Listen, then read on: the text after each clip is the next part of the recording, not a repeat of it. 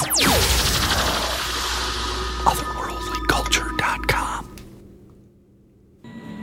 They're here. Alive! It's alive! It's alive!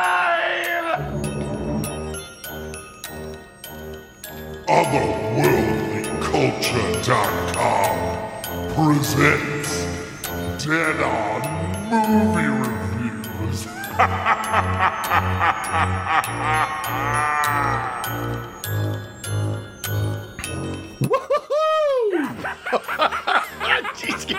Salutations and mutilations. You're listening to Otherworldly Culture presents Dead On Movie Reviews. Tonight, we will present horror movie reviews and lively debate here on otherworldlyculture.com and on future select Tuesdays at 8 p.m. Eastern. You can join our live chat at that time by clicking on the live shows link on the otherworldlyculture.com website. I'm your host, Tim Gretchman, coming to you from the land of lakes and landfills, beautiful and smelly Muskego, Wisconsin. It's my honor to introduce the Faculty of Fear panel presenting tonight's lectures. Uh, we, why are you laughing already? I don't know. I think we all don't know. Uh, we're going to start hailing from the Motor City, Detroit. Michael Cieslak is a lifetime reader and writer of horror, mystery, and speculative fiction. He has served as an officer in the Great Lakes Association of Horror Writers and is the editor of the Eerie Tales anthology. Michael is the editor in chief of Dragon's Roost Press, and his works have appeared in a number of collections, including DOA, Extreme Horror, Dead Science, Vicious Verses, and Reanimated Rhymes, and the collaborative steampunk novel Army of Brass. He is a kilt enthusiast, and he's killing it over at the dragonsroost.net. Hello, Michael. Hello, it's been so long since I've seen you guys or talked to you. It's crazy. well, uh, yeah, this is our second time tonight. There was a technical difficulty, and that was due to our next panelist, Jeff Miller, is a sports broadcaster. Okay, all right. News reporter in the Milwaukee area. Jeff has interviewed celebrities on the red carpets at the Grammys and athletes in the dugout. His enthusiastic style is given Dead on the Bases, Otherworldly Culture's latest podcast, a sporting chance. He's tagging every base on his way to tonight's knockout of a touchdown. He's the ump, Jeff Miller. yeah, I'm here, and, and I, I got and I got three words for you. Yeah, yeah. I don't know. If you know, you know. Okay. And now Benjamin has to drink again. There you go. I, I can read.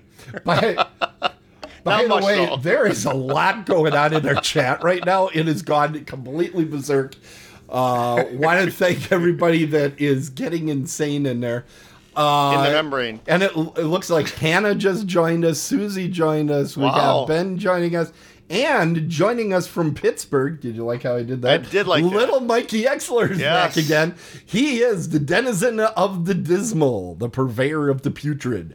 That excite, that exciting exclaimer You, of you would think glorious the second time around you'd get it right. Uh, Fucking booted it right when it counted. Here we know? go, that exciting exclaimer of glorious gloom, wrestling up from his stony tomb. He's the monster of the mad ghoul, the Gladden, that sack of mumbling, moaning pus that barfs out baloney. He is a zombie apologist. He is Coach Michael Exler. Thank you, Tim, for the second time. But can you do me one favor? Yeah, yeah, Can you just say this for me? sure. I just want to take some pictures. Then you can leave. No, I don't think so. I don't think so. Oof. Oof. Boy, oh boy. He just wants to hear that Milwaukee accent that I got over there. Way, way to put a chill in the air over here. Oh my god. Oof. Uh, remember that day? Anyway, Yeah. uh, so hey, just so everybody knows, what we're doing tonight is an experiment where we are going out on my Facebook wall, which I think is where Ben found us. Um, we we have we are out on our YouTube, and we're out at Twitch simultaneously. Uh, we got a whole bunch of people watching on Twitch tonight, so really thankful of that, guys, and appreciate it greatly. Uh, we have a great show lined up today. Three mainstream films, and then whatever C Slick picked. Um, I'm being You, absolutely. you were you were struggling this week, weren't you? Let me tell you something. uh, Exler says, "Oh, um, eh, what is it? It's uh, Hellraiser." And I'm like, "Okay." So I look up Hellraiser. Of course, there's like 50 versions of Hellraiser. So I'm sitting there trying to weed through and pick only the ones from the latest movie. Okay, that was a little challenging, not too bad. Then we got Happy Death Day from from Stumpy over here, and there are What? two versions of Happy Death Day, and they look very similar. And trying to figure out which one was the sequel and which one wasn't was very difficult for for the pictures. Can you call yourself a film? the stupid movie I picked, this Exorcist movie, is so new. There's like ten photos. There's ten photos out on the internet, and that's it for the slideshow. So what does C-Slick do? He says, "Hold my beer." And he picks a damn It's, yeah, I was gonna say that's six more pictures than you had I, from mine. I was about to say that I found any. Thank God he gave me a second link that had anything because I just had IMDb. That was it. And anybody that knows, that's like the tip of the iceberg usually. Not in this case. That was pretty well. It was almost everything. So, all right. Why is the quiz kit on? Is the quiz kit on, guys? Jeez, oh. it's not supposed to be on. Are we it's asking? on. It better not be on. Anyway, what is that you do? guys calm There, down. there's a kilt quiz. What? no, there's not a kilt quiz. What does I, it do? I'm being distracted notes? by the chat room. I am not looking at the chat room anymore. We are going to get this show rolling. What's the quiz kit thing? What is that? It's something we haven't used yet Oh. because I haven't figured it out yet. Oh, we can set up a quiz. There's a long list of those, by the way. yeah. So it, we're always trying stuff to get people to, to watch the show, and you can see how super successful we are. We got six people tonight. I am so excited. Uh, And I hope you're taking notes because all of this will be on the final exam. oh, okay. Exactly. Well, let's let's go to our first lecturer. We're gonna go to Mike Cieslak with a movie nobody's ever heard of. Uh, Mike, what have you been watching? I have been watching Whistle and I'll Come to You, and it's uh, not a movie that most people have heard of. Uh, no kidding. Probably heard it of doesn't the exist. BBC version. um, it is based on a short story that a lot of people will know called "Oh Whistle and I'll Come to You, My Lad" by um, Montague Rhodes James, uh, M.R. James. Um, Brief history. This is one of the great traditions that I have been trying to to help bring back um, in this area, um, and that is telling ghost stories at Christmas time. Like the most famous Christmas ghost story, of course, is that one by uh, um, the, what's his name, uh, Darl Chuck- Chickens, Chuck Dickens. Yeah, Chuck. and um, Chucky D. Come for your daughter, Chuck. But this uh, was indeed originally one of those um, Christmas horror stories and uh, has gotten a number of different recordings on various uh, BBC things. Um, this is an Italian adaptation of this that's been, of the short story, which is making the rounds in a lot of different. excuse me, uh, horror conventions and uh, film short film conventions. I got a chance to watch it through a link uh, with the H.P. Lovecraft Film Festival, which happened over the weekend. Okay. Um, it is in black and white. Your screen does not look. You're not like losing anything weird. Um, it's beautiful. It is really, really well shot. How how can The it be? It's not in color. Can't the cinematography is stark. um, the castles and the houses and things. This um, this takes place around the turn of the last century, so it's that black and white actually helps it in that um, vein. Okay. Um, It is in Italian with English subtitles. I know that's going to turn a lot of more people off. People who already are. I know that's going to turn a lot of more people off. People who already are. I know that's going to turn a lot of more people off. People who already are. I know that's going to turn a lot of more people off. People who already are. I know that's going to turn a lot- Probably cut 15 minutes Hold out on, of it, and hold on. still seem a little long. Mike, Oh, we had something went completely insane on on the stream. You're gonna have to go back about a paragraph. Oh, Sorry. okay. We Um, I was saying that it is in black and white, which will turn some people off. It is also in Italian with English subtitles, Okay. which will probably turn more people off. Yeah. Good news is it's uh, only 67 minutes long. That is a plus. That's counting the closing credits.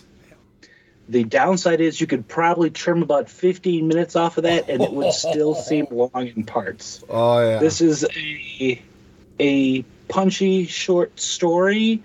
It's not necessarily something that you could adapt perfectly for the screen. I think. I think the director uh, did a really good job trying to do that, but there are long. I mean, you've heard of a slow burn. This is more of a, a smoldering embers underneath the log that hasn't quite caught. Well, we're Yikes. we're looking at every single photo on the internet of this film, and I came away thinking this thing looks brooding. Is that There- an appropriate word? That is a, an appropriate word. You'll also, as you're seeing through here, you're getting a lot of like people sitting and talking to each other. That happens quite a bit. Um, we established that the main character, uh, George Perkins, who is a professor um, at Cambridge, and he is very pragmatic. He is like the king of the pragmatists. He does not believe in anything supernatural, which has some. There's some weird scenes where people are like making fun of him for not believing in the supernatural, which is kind of turning the modern on its head. Where you know, oh, you believe in ghosts? You must be an idiot. All these people are like, wait, wait, wait. You don't believe in leprechauns then? But wait, wait. what about magic spell? You honestly don't believe in magic spells? Are you crazy? Uh, really? Okay. So, and naturally, something supernatural happens to him, and he has to deal with the supernatural thing that happens. He goes to a, uh, a seaside kind of resort thing on his essentially like spring break from Cambridge because he wants to play golf.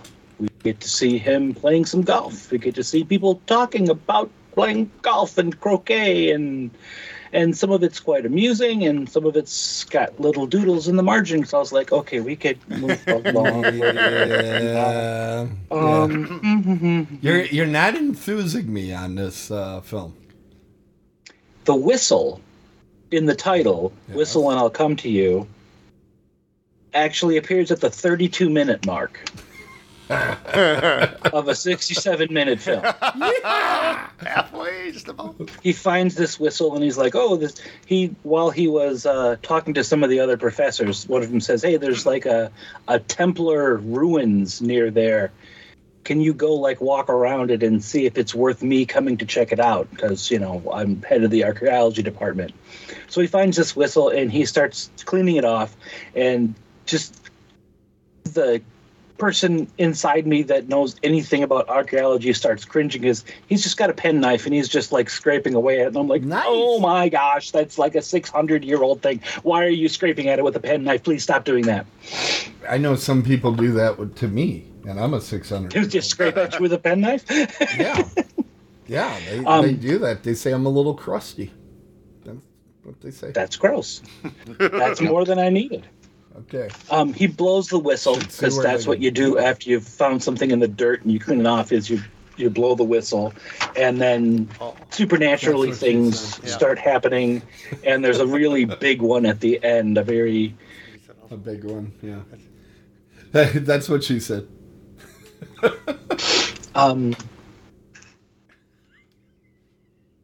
I think I really really enjoyed the look of the film, Okay. Which made certain other things like oh really okay that's weird. Um, the big example of this is you've got these ornate drives where they're being, you know, he's riding in a, a carriage that's being pulled by a horse, and it's all the detail is exquisite on almost everything.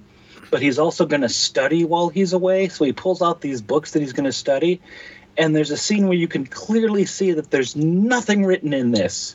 He's pretending to read a blank book, and it just took me out of it completely. I'm like, oh, why? Why couldn't you have just put in anything at that point? put in a dictionary. Why has he got a blank book? Um, The details, you know. You know? exactly. The, it's like that was like one of those details that like just jumps out at you. Like, And well, that you- popped me out of it. yeah, it kicks you out of the movie.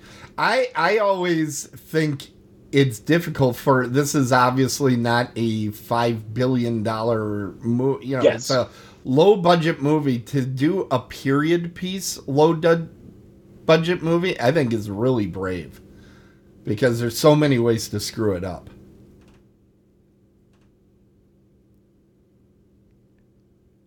Do you think that the black and white helped the fact that it was so low? Definitely. It had to have Uh, helped. black right? and the black and white definitely helped sell the the periodness of it, if I can use that as a word. It's a word. Here, I have a quick question for It you. is now. so, the, yeah, it sounds like a good, good word. It'd be a word I would use. But anyways, so Mike, real quick on this, when you're mentioned about the uh, the subtitles and that, does it does it match up? I mean, when they're speaking and you watch one of these type of movies, is it like off a lot? Yeah, No, this one was was synced up really Okay, well. cool. Actually, All right. you could tell like it stopped when certain people stopped talking, and for the most part, the acting was really, really well, Oh, really, really good as well. Okay. Cool. Well, is it is it time for grading? I think it's time for grading. Okay. You know it takes me a while to press buttons. There we go. What are we gonna give this one? For the look of it, I want to give it a higher grade, but it's Mm-hmm. going to fall somewhere in the C plus B minus range. Um, it's like I said, if it had been a little shorter, I think the payoff would have been better. I think it just took a little too long to get there. All right. Do you, do you like how I did that? We're going back and forth. That's nice with the revolving grade. I like ah, that. There you go. I don't know why he did that, but there we go. All right. Well, why why thank you for that. That was great. Uh, we are still getting all sorts of stuff going on in the chat I room. blame again. the ump again. Come on. Yeah, always blame the ump. And speaking of the ump, that's who we're going to next. Jeff, Hey, what have you been watching? first of all, I've been drinking Mountain Dew, Okay. and my dead on the base is koozie. Nice. So just so, and then if you have this koozie, you're like, hey, I gotta find out what's going on with otherworldly culture and dead on the bases. You just scan the code on the back. Oh my god, I can't believe So- it took you this long to start getting shameless. So what I'll do is I'll hold this up for a little bit if anybody wants to scan it real quick.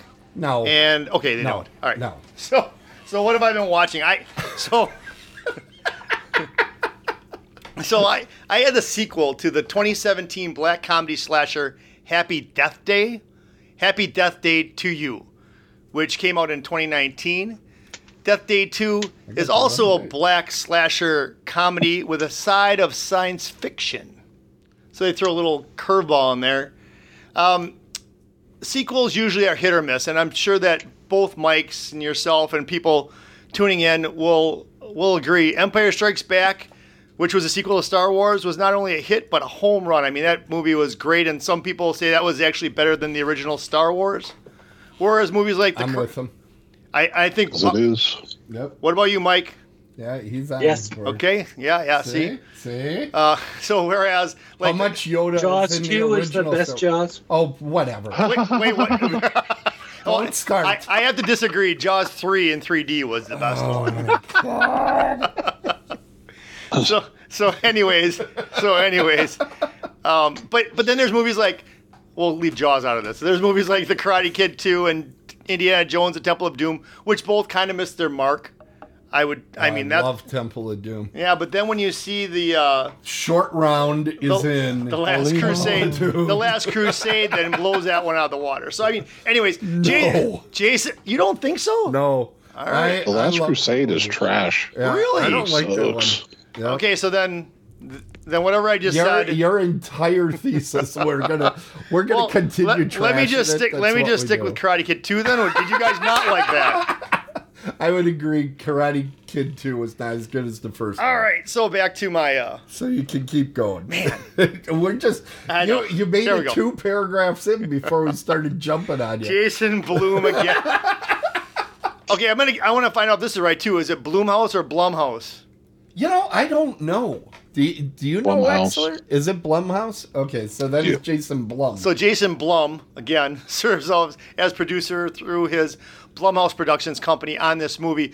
This movie takes place September 19th, the day after the first movie. In the in the plot, she made it a whole day into She did. the future. But but in this plot, Ryan and the rest of his friends are working on an experimental quantum reactor which keeps causing power outages on the campus.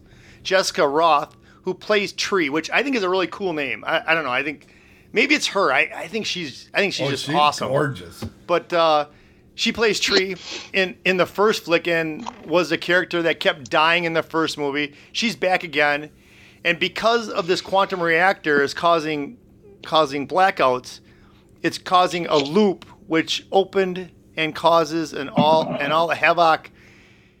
Okay, so let me hear. So this is what happened. I I typed all this out because I wanted to be I wanted to flow so much better, but I typed it so fast that I goofed. So here we go. so what she figures out is that this quantum reactor was in the first movie, but we didn't know it, and that's what caused the loop that she was in and why she was getting stalked Spoiler. during the whole movie. No, no, that's not really a spoiler because you find out right away. As it turns out, It's a spoiler for the first movie. Oh yeah, so don't if you didn't see the first movie, just forget that I even said that.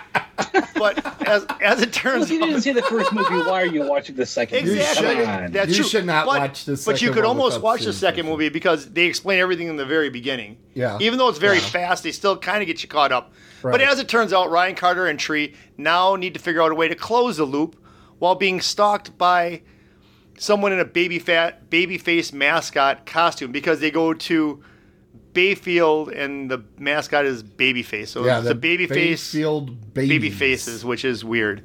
Um, while they relive, It's a creepy looking mask. It That- is. That's what you do do. you have a, do you have that on there at all? Oh, there it is. Yeah, it, this guy is losing feeling in his arm. He's stabbing so much. So, but what happens this time is that the reactor goes off, and she actually ends up in another dimension. As Ryan describes it, there's actually That six happens. dimensions, and she's in one of them. In this new dimension, whereas in the in real life, her mom's dead. When she's in this new dimension, she finds out her mom's alive, and Carter, who's her boyfriend, is actually dating her her arch nemesis Danielle.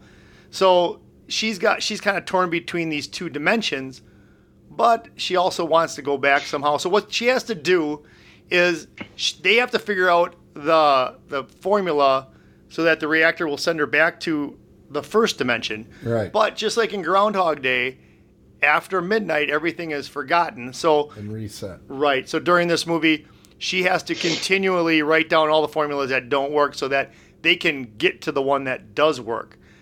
All while being chased by the baby-faced killer, the baby-faced mascot. But instead of being killed by this baby-faced mascot every time, she decides to kill herself. So she doesn't have to put herself through the horror of being chased and, and stabbed and all that sort of good stuff. So she finds different ways to kill herself. she jumps into a wood chipper. She sky she skydives with a bikini on. She does a bunch of things that just to kill herself. Which those all sound terrifying anyway. They do. I, I don't understand this thought that it's less terrifying to jump out of a plane without a chute. But she controls it. She can. She doesn't have to worry about when she's going to get stabbed or killed. She controls when she's going to die. That's what I got out of it. I, I understand what the movie is saying. I'm Yeah. like, that's crazy. Yeah. That's crazy. Take some sleeping pills. well, anyways, so so yes, that would do it. Um, so, anyways, yeah. So what she has to do is she has to. They have to figure out this formula to get her back to her own reality, and she has. She's really torn between does she stay with her mom where her mom's alive, or does she go back to her own reality where she actually knows what has happened throughout her life.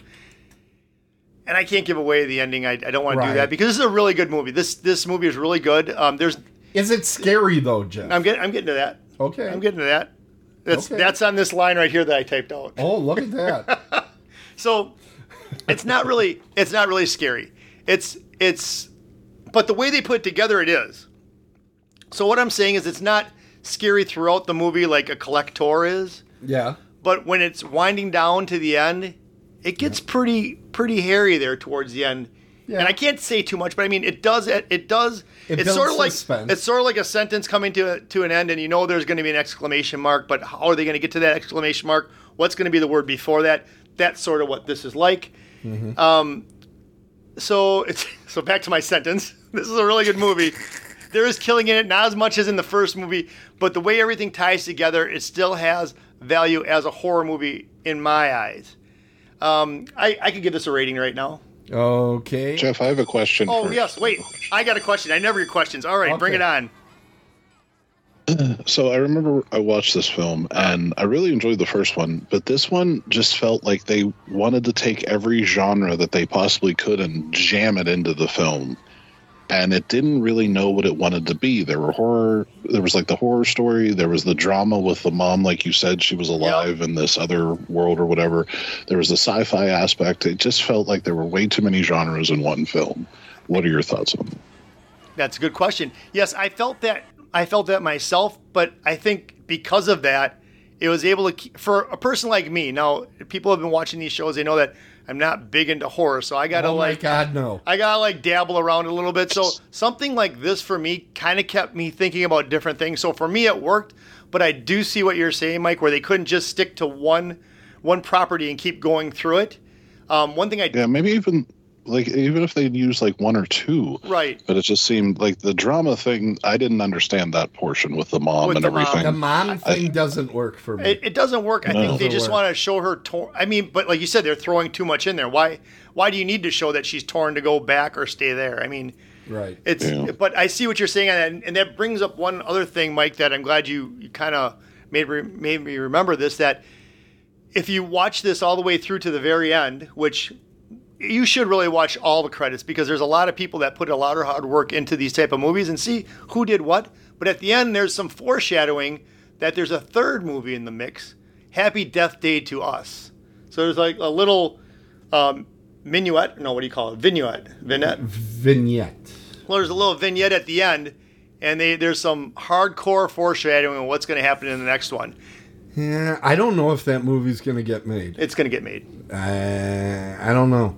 It, I don't know. It, it, did this one make a lot of money? I can't recall it if did. it did. Okay. It did make. It made more than it cost to make it. Well, that usually helps. That helps. Yep. So, But- what are you going to grade this one? Uh, uh, for for me, Yeah. I, I really liked it. I'm, uh, but I know there's a lot of. Ah, shoot! Now, Mike, you brought up all those things, but for me, if I liked it, yeah, I liked it. It's an A. yeah, you got to go by if go. it entertains It entertained me. It really There did you go. entertain me. Because it, if if you start grading movies by if they make sense or Yeah. not, that isn't going to work. But I, I, but you know what? That Jessica Some of Rothe. my favorite movies make no sense at all. I would like to. I would like to see that Jessica Rothe in other movies. She's she's fantastic. I don't know if that movie would be as good with a different actress.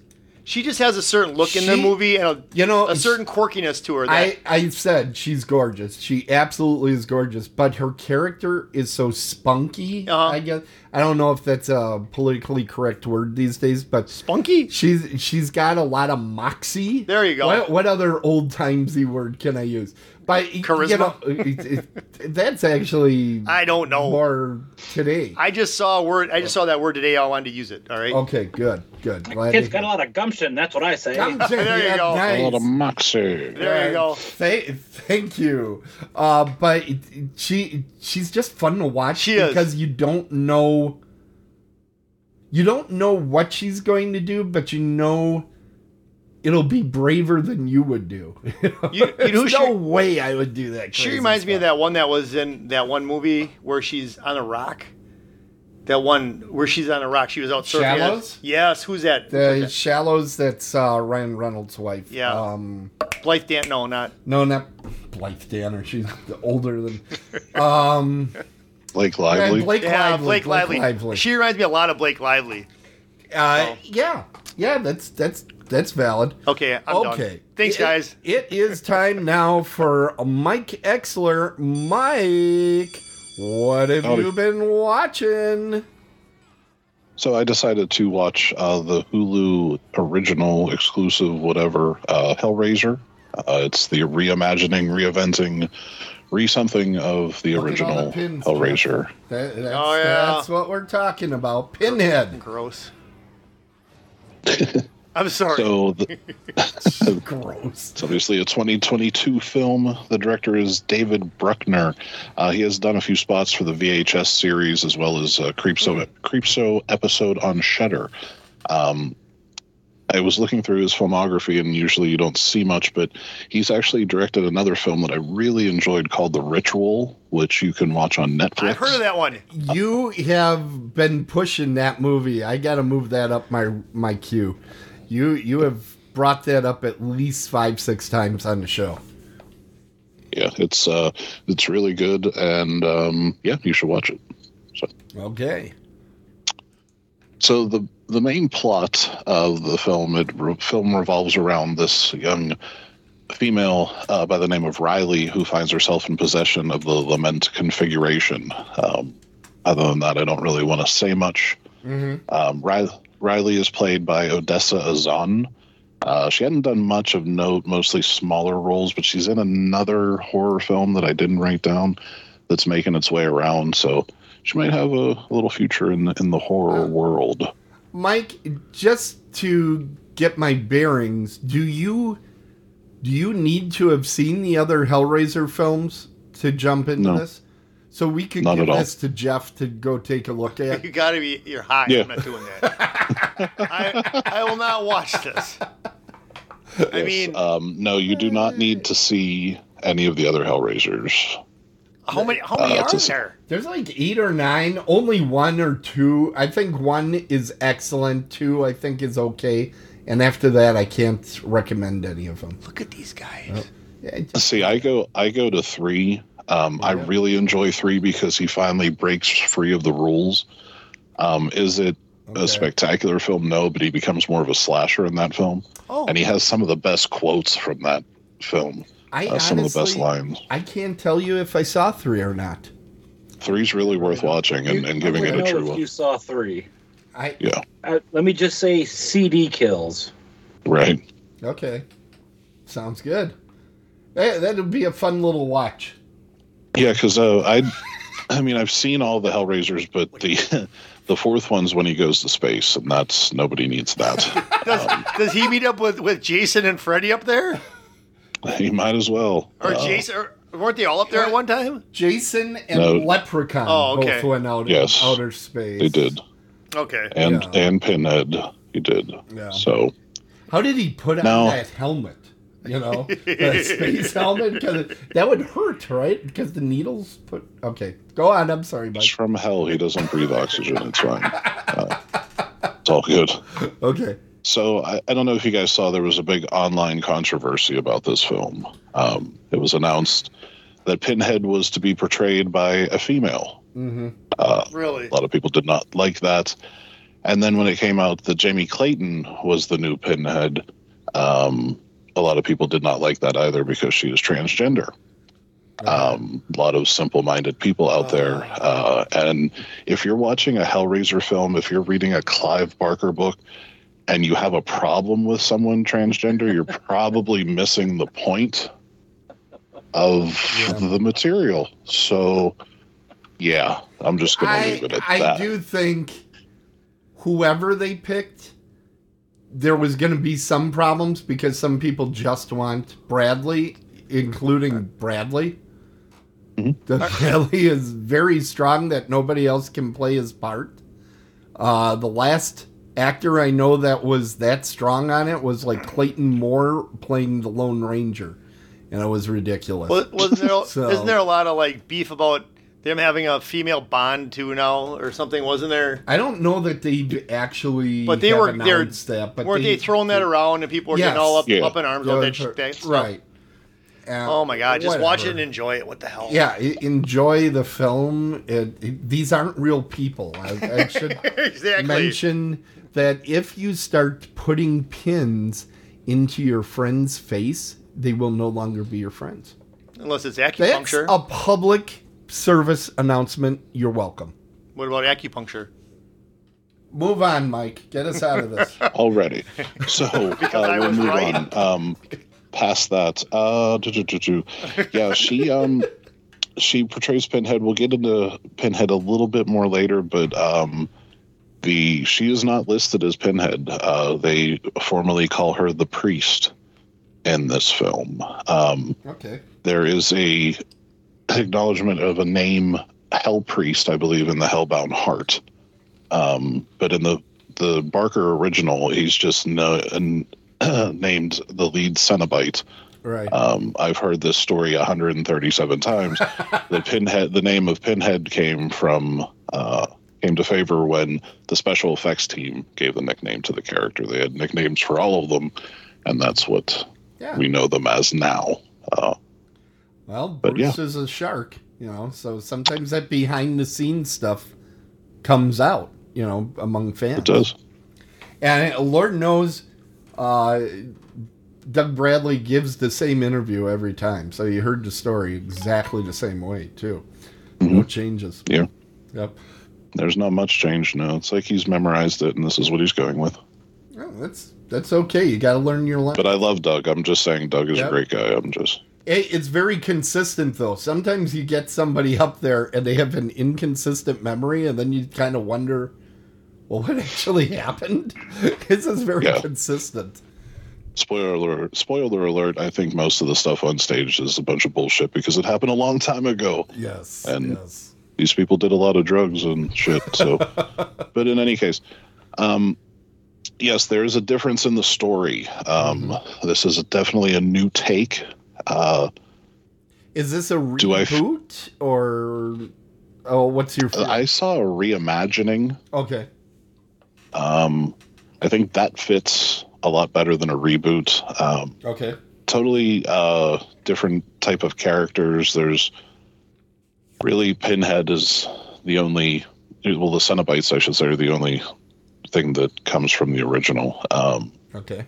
the let me see. I feel that this one had a little more of a plot. Uh, the the original was very, you know, here's the situation they have Yeah. to deal with it. But this story is a little bit more, I think, in depth. Um, has has some more layers to it, which which I actually appreciated. It um, Is it it brought in buy into the characters more, uh, even the Cenobites. and I'm going to use the term Pinhead because that's what everybody uses. Uh, is Pinhead the actual villain? Because I, in the original Hellraiser, do not believe he's the actual villain. The villain is No. the husband with the the wonderful hammer, is the villain in that film. I believe. Yeah, yeah, and the Frank. girl. Frank, Frank. that's his name. That's right. Yeah. So, uh, let me see the film. Wait, I didn't hear the answer. What is he or or he she? Um, the Well, I can't tell you that. oh okay, but it, but gosh darn it, I asked. I know, Now but I don't what you want to tell doing you to me that. there, he? Now come on, I'll Wisconsin the hell out of you. I know. Tweaking me out. Where's there. my Where's my drill? So it's very. It feels like a Hellraiser film, even though the story Okay. is different. Um, if you go into this looking for the exact same story, the exact same feel, y- you're not going to get it. It's it's definitely different. But I, I again think this is an enjoyable story if if you get the preconceived notions out of of what you think Hellraiser is or what you think Pinhead is or should be. Um, one thing I did want to mention is that the film does nothing to help define what a Cenobite actually is. Uh, Pinhead, or the priest, I should say, is asked, What are you? And she answered with the famous line, We are explorers in the further regions of experience, which tells you nothing about them. Right, right. Um, they did leave out the demons to some, angels to others. okay. I so, I do think the and Mike, you've heard me say this a million times. I think things are scarier when they don't explain the whole goddamn thing to you. So I I I like that. Yeah, it's uh, if you were going into this not watched, uh, having not watched any of the other Hellraisers, you would definitely not know what these Cenobites are. I mean, that's Right. But there is You know, after the first after the first movie, I don't think I knew what the Cenobites were. I had a little bit of an idea, but it was really later in the series where you kind of figure it out a little more. right.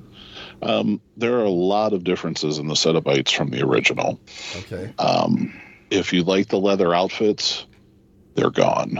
Uh, there Oh. are no more leather outfits on any of the Cenobites.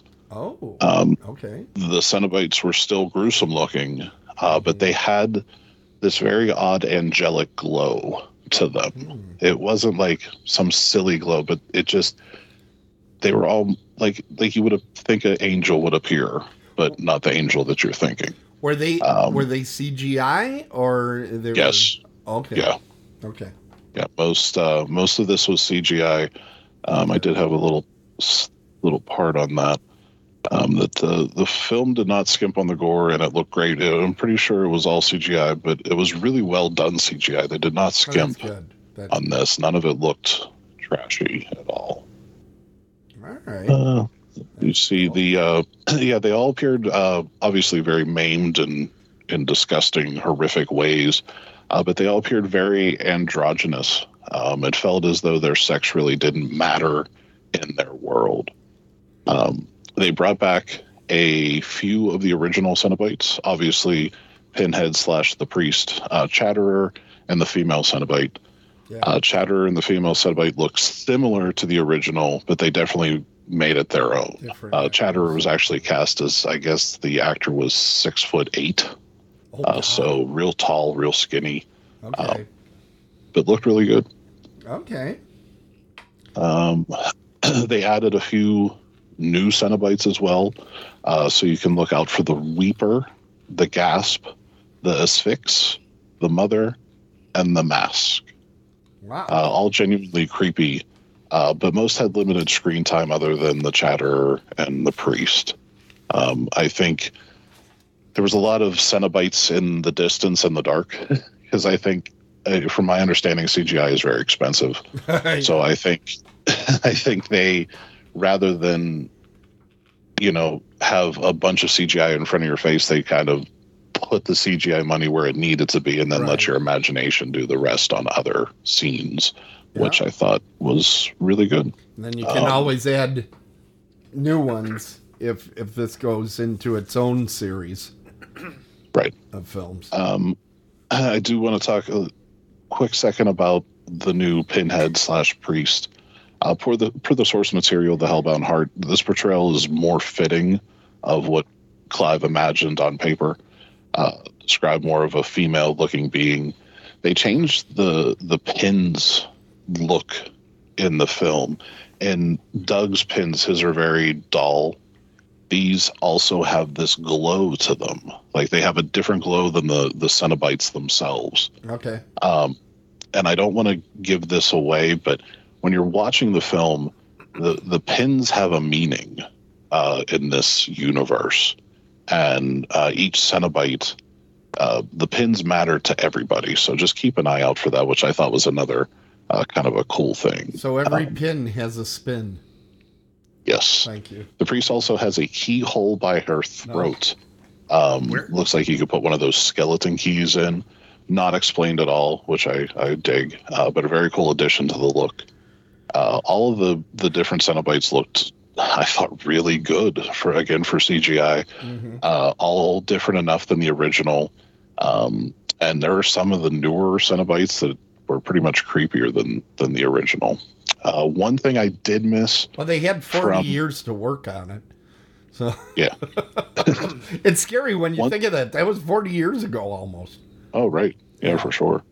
Um, one thing I miss about on this pinhead is the booming voice from the darkness. I thought that was one of the biggest things about Hellraiser is when Pinhead spoke. I mean, you didn't even see him yet, but he spoke, and you're already scared to death. Yeah. Um, this they altered Jamie's voice some, and it was good. It, it definitely was better than them not altering it at all, but it still wasn't that booming. Like when I speak, everybody listens. Yeah, you know what I mean? That type of. Yeah, that's that's a type of theatrical speak that uh, Bradley brought to it as well. It, it was very theatrical, like he was walking onto a stage every time he spoke. Yes. Yes. So the film is visually stunning. Um, I do recommend watching it with any lights off. Um, you can have like you have the Halloween decoration lights. You Jeff, can that's do, the but, way you're going to watch it. But if you have like an end table light, shut that off because there are some scenes that are that can be a little dark, and if you have too much ambient lighting, it's gonna take away from that. It's gonna be a little hard to see. Jeff, also no dog in the room when you're watching the film to comfort you. You're going to be alone in a cell. That's how we're going to have you watch this movie. oh my God, no. It sounds like Jeff's kind of movie, don't you think, Mike? It does. It does. It's right up his alley. Okay. That's my nervous so- laugh. you, you're loving it. Okay. So it, it ran a tad long for me at two Okay. hours, almost even. oh, God. Uh, but it wasn't a killer. Um, Okay. Like the new Terrifier 2 is two and a half hours long. Oh my God. Are you serious? I, I I'm not lying to you. And I mean, if we're talking like a good drama, good something like that with a great story that propels you through, and you're like, oh, that was two and a half hours. I didn't even know. Right. I don't think that's going to be Terrifier 2.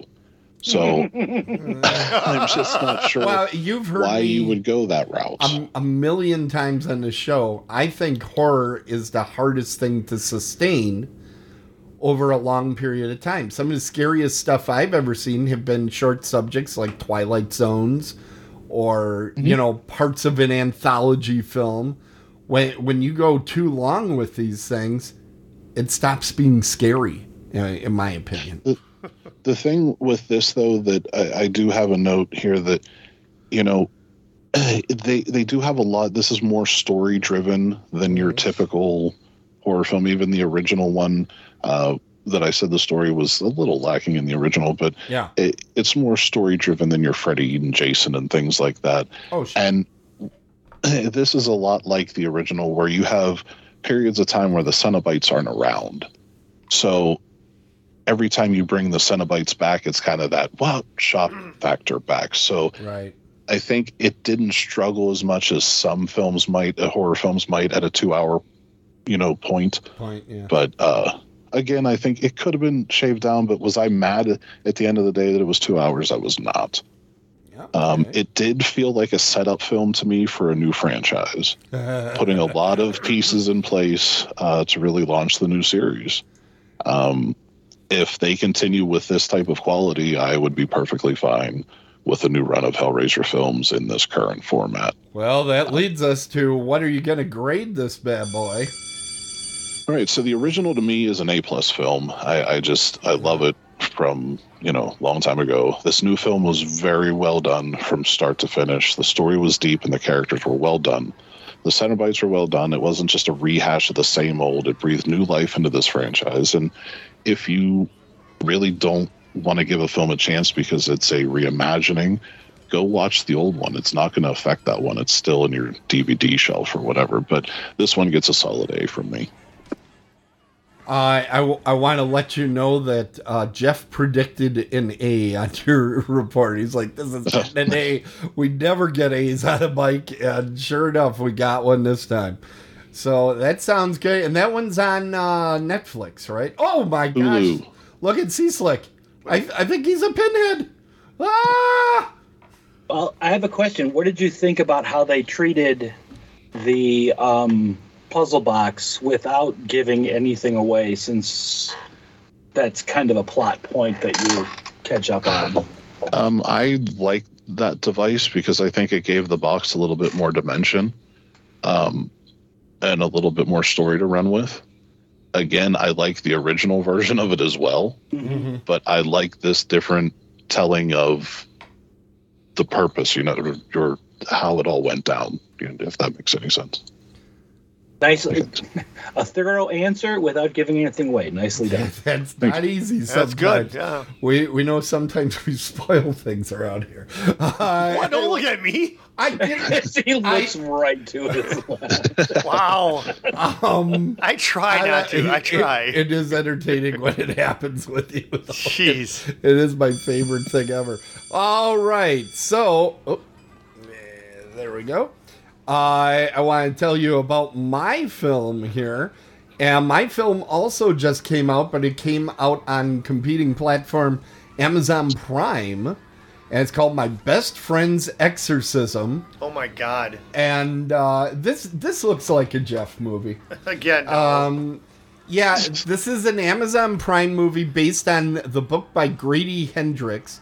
Now, I did not read this book, but I did read Paperbacks from Hell, which is one of my favorite books. It's a nonfiction about all the great paperback horror that happened in the late 70s through the 80s. Um, but he's very well regarded. Uh, and most of the people I know that have read his books really like them and say they're they're pretty darn scary. Now this movie, I can only talk about the movie because I have not read the book. But this is another film set in the 80s. I think you saw, uh, you read the book, right, Cieslak? I've got it right next to me, right here. Okay. Eh, I love a good prop. okay.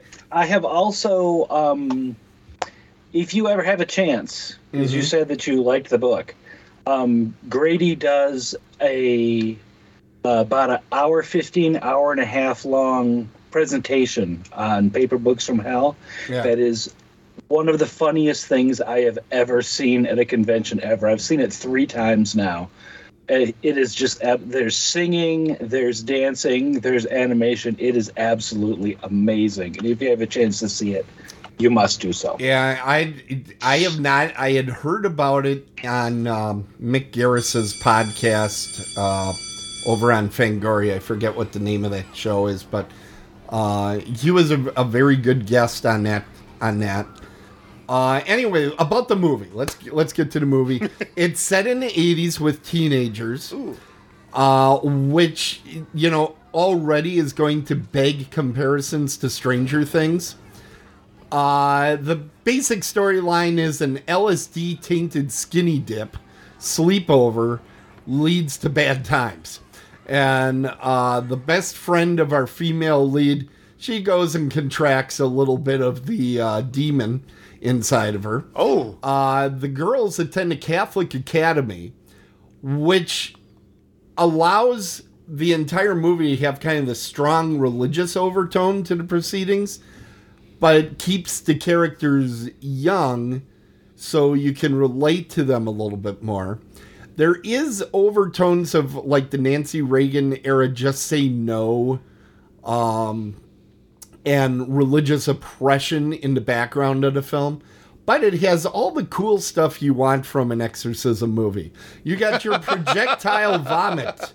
In fact, this movie I think might be the most projectile vomit I've seen. Uh, you got yourself a little self mutilation, public urination. You have the deterioration of personal appearance. You have amorous beds, uh, spider walks. Uh, it has kind of like a comic book vibe to it as well.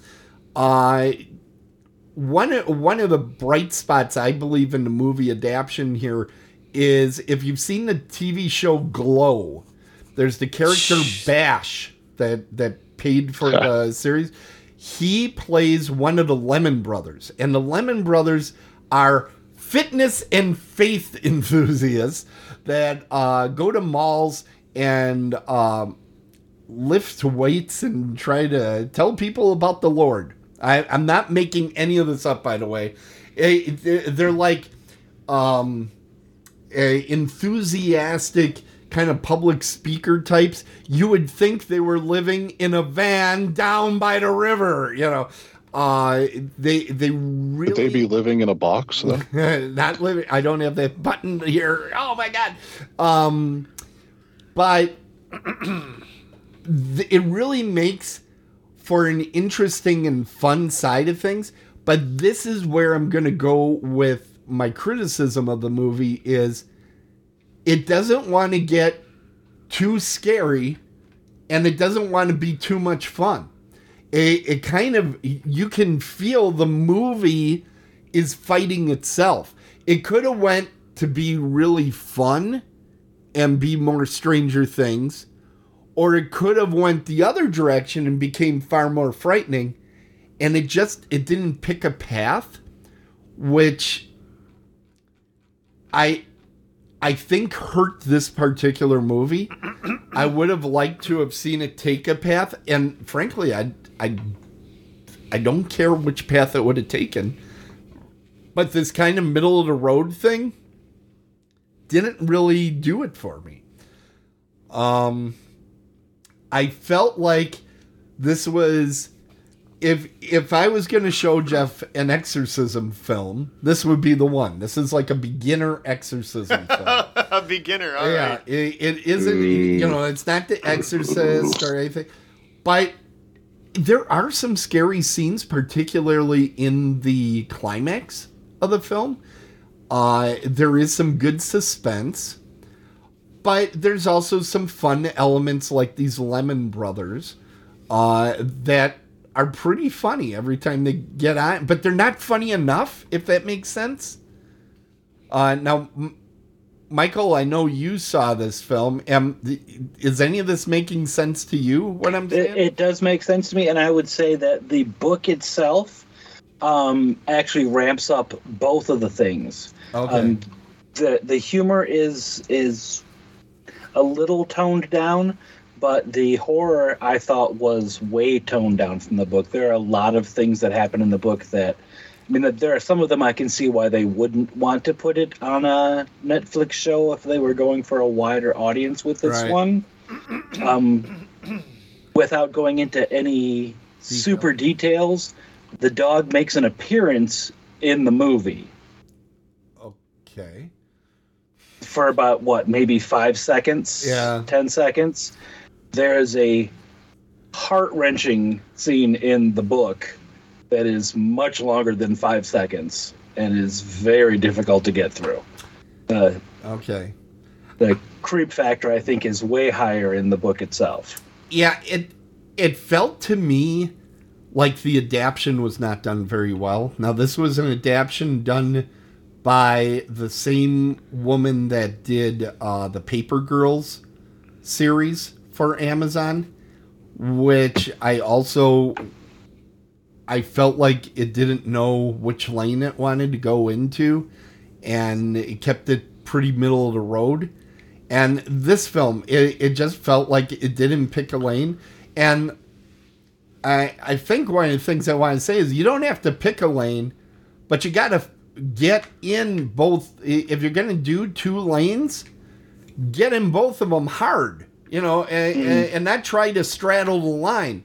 When it's time for a little comedy, be really funny. When it's time to be scary, be really scary.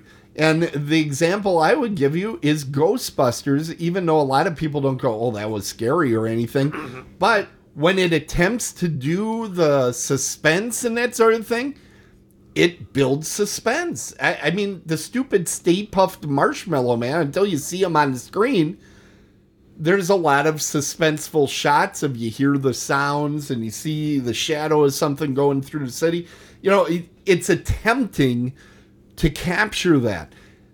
That's what I wish this would have done. Like the spider walk scene that we keep showing that um, shot from. I was like, it just looks like she's exercising in the damn room. it didn't. It didn't look particularly menacing. And when that's in The Exorcist, the original Exorcist, which of course it was cut out, it was cut out and all that good stuff. But it's it's disturbing. You know, this this movie didn't allow itself to be disturbing enough, in my opinion. Uh, that being said, the price is right, folks.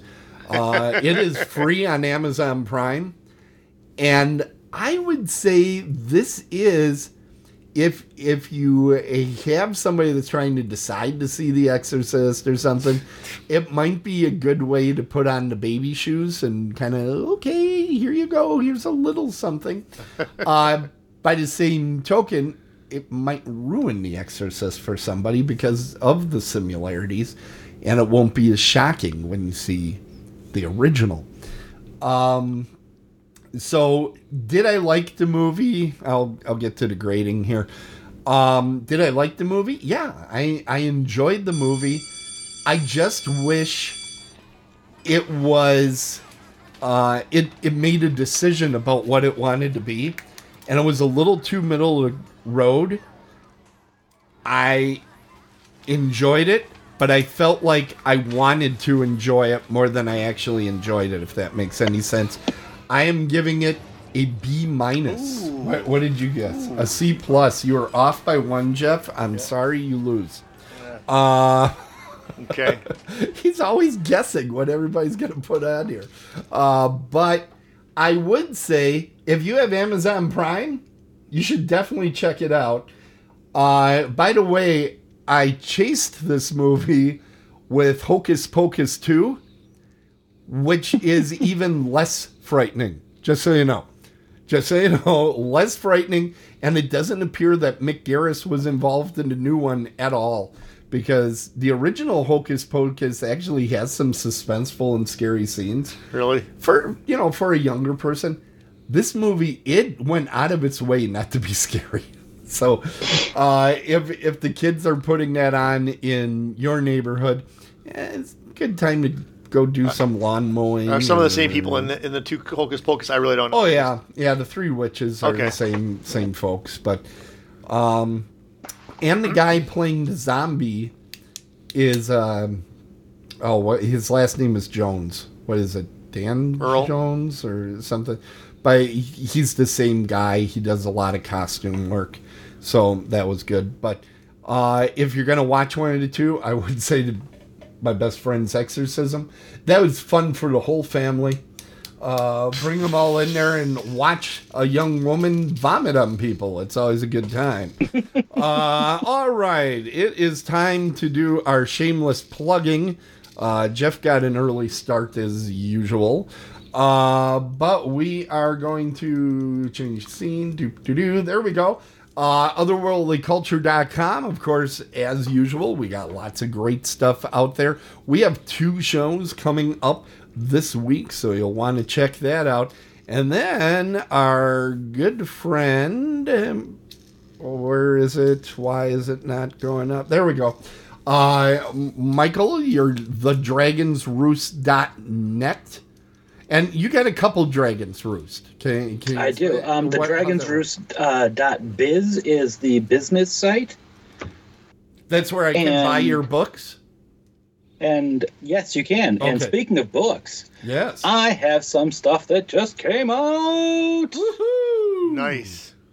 Uh, for those who enjoy um, crappy '80s action movies, um, there is No Hard to thing. Watch, No the thing. films of Steven Seagal, and Missing the Action, the films of Chuck Norris. Wow. where a number of uh, authors and uh, film reviewers have gotten together and done the entire careers of these two individuals.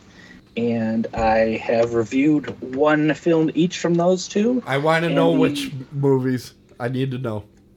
What now? Which movies did you get?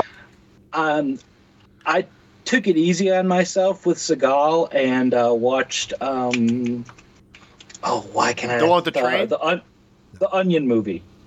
The Onion movie. based on the fake newspaper The Onion. Oh, that he was in there. I didn't even remember he was in there. he Okay. he is in the commercials for the film Cock Puncher. Okay, whatever, whatever. Okay. Oh, no. Now, what about the Chuck Norris film? Um, it, I can't even think of the name of it now. It was one of Oh the early ones where he plays a truck driver. Um. Oh. Oh, this is gonna bother me. It. It, it was it breaking it? No. Uh. Oh, this is gonna hurt. Okay. Well, it probably hurts more for you since you've Breaker Breaker. You breaker breaker. Yes, break the bones. All right, and But both of those are available from uh, BearManorMedia.com, Cool. okay, along with a number of other fine material. And we also want to remind people that Horror Realm, let's see if I put the right thing up. I did, great. March 3rd and 5th is coming to Pittsburgh, Crown Plaza, Pittsburgh South, Horror Realm. And uh, Jeff, you and I are going, Yep, I'll be there. and, and possibly my brother. So we're all getting ourselves all ready. Mike, I believe you're coming. It's going to be uh, a good time. Uh, you're you're of course invited as well, Michael. Uh, so hope to see a lot of folks out there. Want to remind people that coming up on Thursday we have Dead on the Bases, which will be right where you're watching this tonight. Uh, unless I'm, I can't promise for the Facebook feed, but uh, we're definitely going to try to get on YouTube and Twitch at the same time. White Man Can't Jump and American Werewolf in London. Yes, sir. Have you are you all watched up? Didn't watch it yet. Oh boy. I'm doing that when I get home tonight. Okay, we'll get you some plastic pants because you just might pee yourself. very frightening. Great. Very scary. All the lights are on.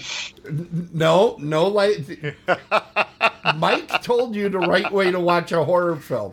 You get all the lights off, no dog around, just get scared. Ah, shit. I- Okay. White Man Can't Jump isn't that scary. Uh, Cieslak, we'll talk. let, let me put it this way. I don't like Jeff's chances uh, this week. And that was a harrowing experience. Whatever. All It's- right. It's, a great movie. Is it? I think so. It's I- a lot of fun. It's a I fun 90s movie. Maybe I had the wrong version of You it. probably did. Yeah. All right. Well, I want to thank everybody for coming out, particularly our wonderful panelists for taking the time to review some really interesting films. Uh, and and all the people in the chat that are making inappropriate comments right now about Breaker Breaker 2 Electric Boogaloo. Yeah, you know, come to think of it, was uh, Steven Seagal all Cannon films too? I don't think he was all Cannon. I think he was kind of Yeah, I don't after so. Cannon. Uh, but I know that Chuck Norris was deep in the Cannon library. If you haven't seen it, there is a great documentary. What is it called? The Life of Cannon Films or something? Electric Boogaloo. It is fantastic. There is a documentary about Cannon films, and they did a lot of horror. They did a lot of action films, and they made Mike Exler's favorite flick. Do you What? know which one, Mike? I'm No. referring to. It was one of their last films. They were making about the same time they were making Superman 4. They were making Oof. Dolph Lundgren's Tremors? Dolph Lundgren's master opus Masters of Masters the of the Universe. Universe. Yeah.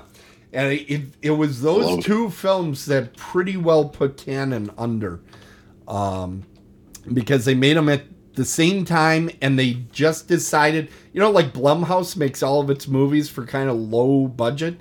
Cannon was doing that forever and then they decided to try to do Superman and Masters of the Universe. And I think Texas Chainsaw 2 was about that time as well. And it was like the combination of those films, it just sunk the entire studio. So, Okay. uh, loads of fun. Great, great documentary.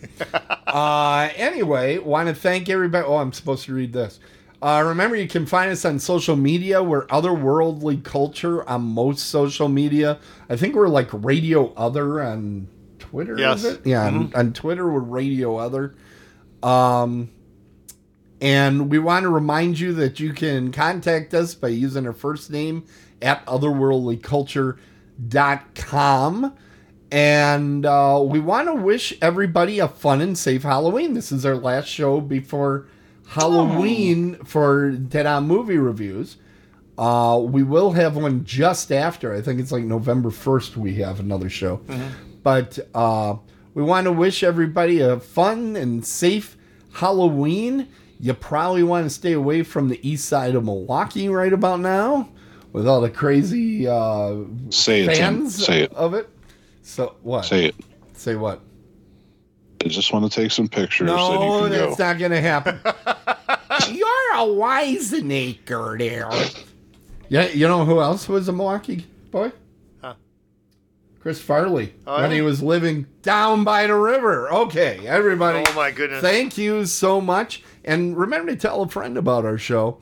And when you aim at horror, make sure you are dead on. See you next time, everybody.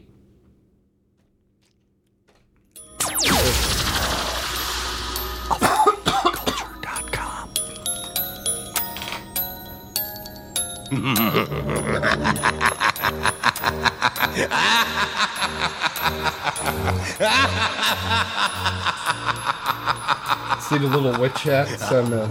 Yeah. And just in case you missed it.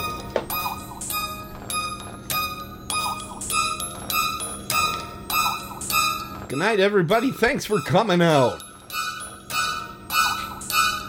Bye, everybody.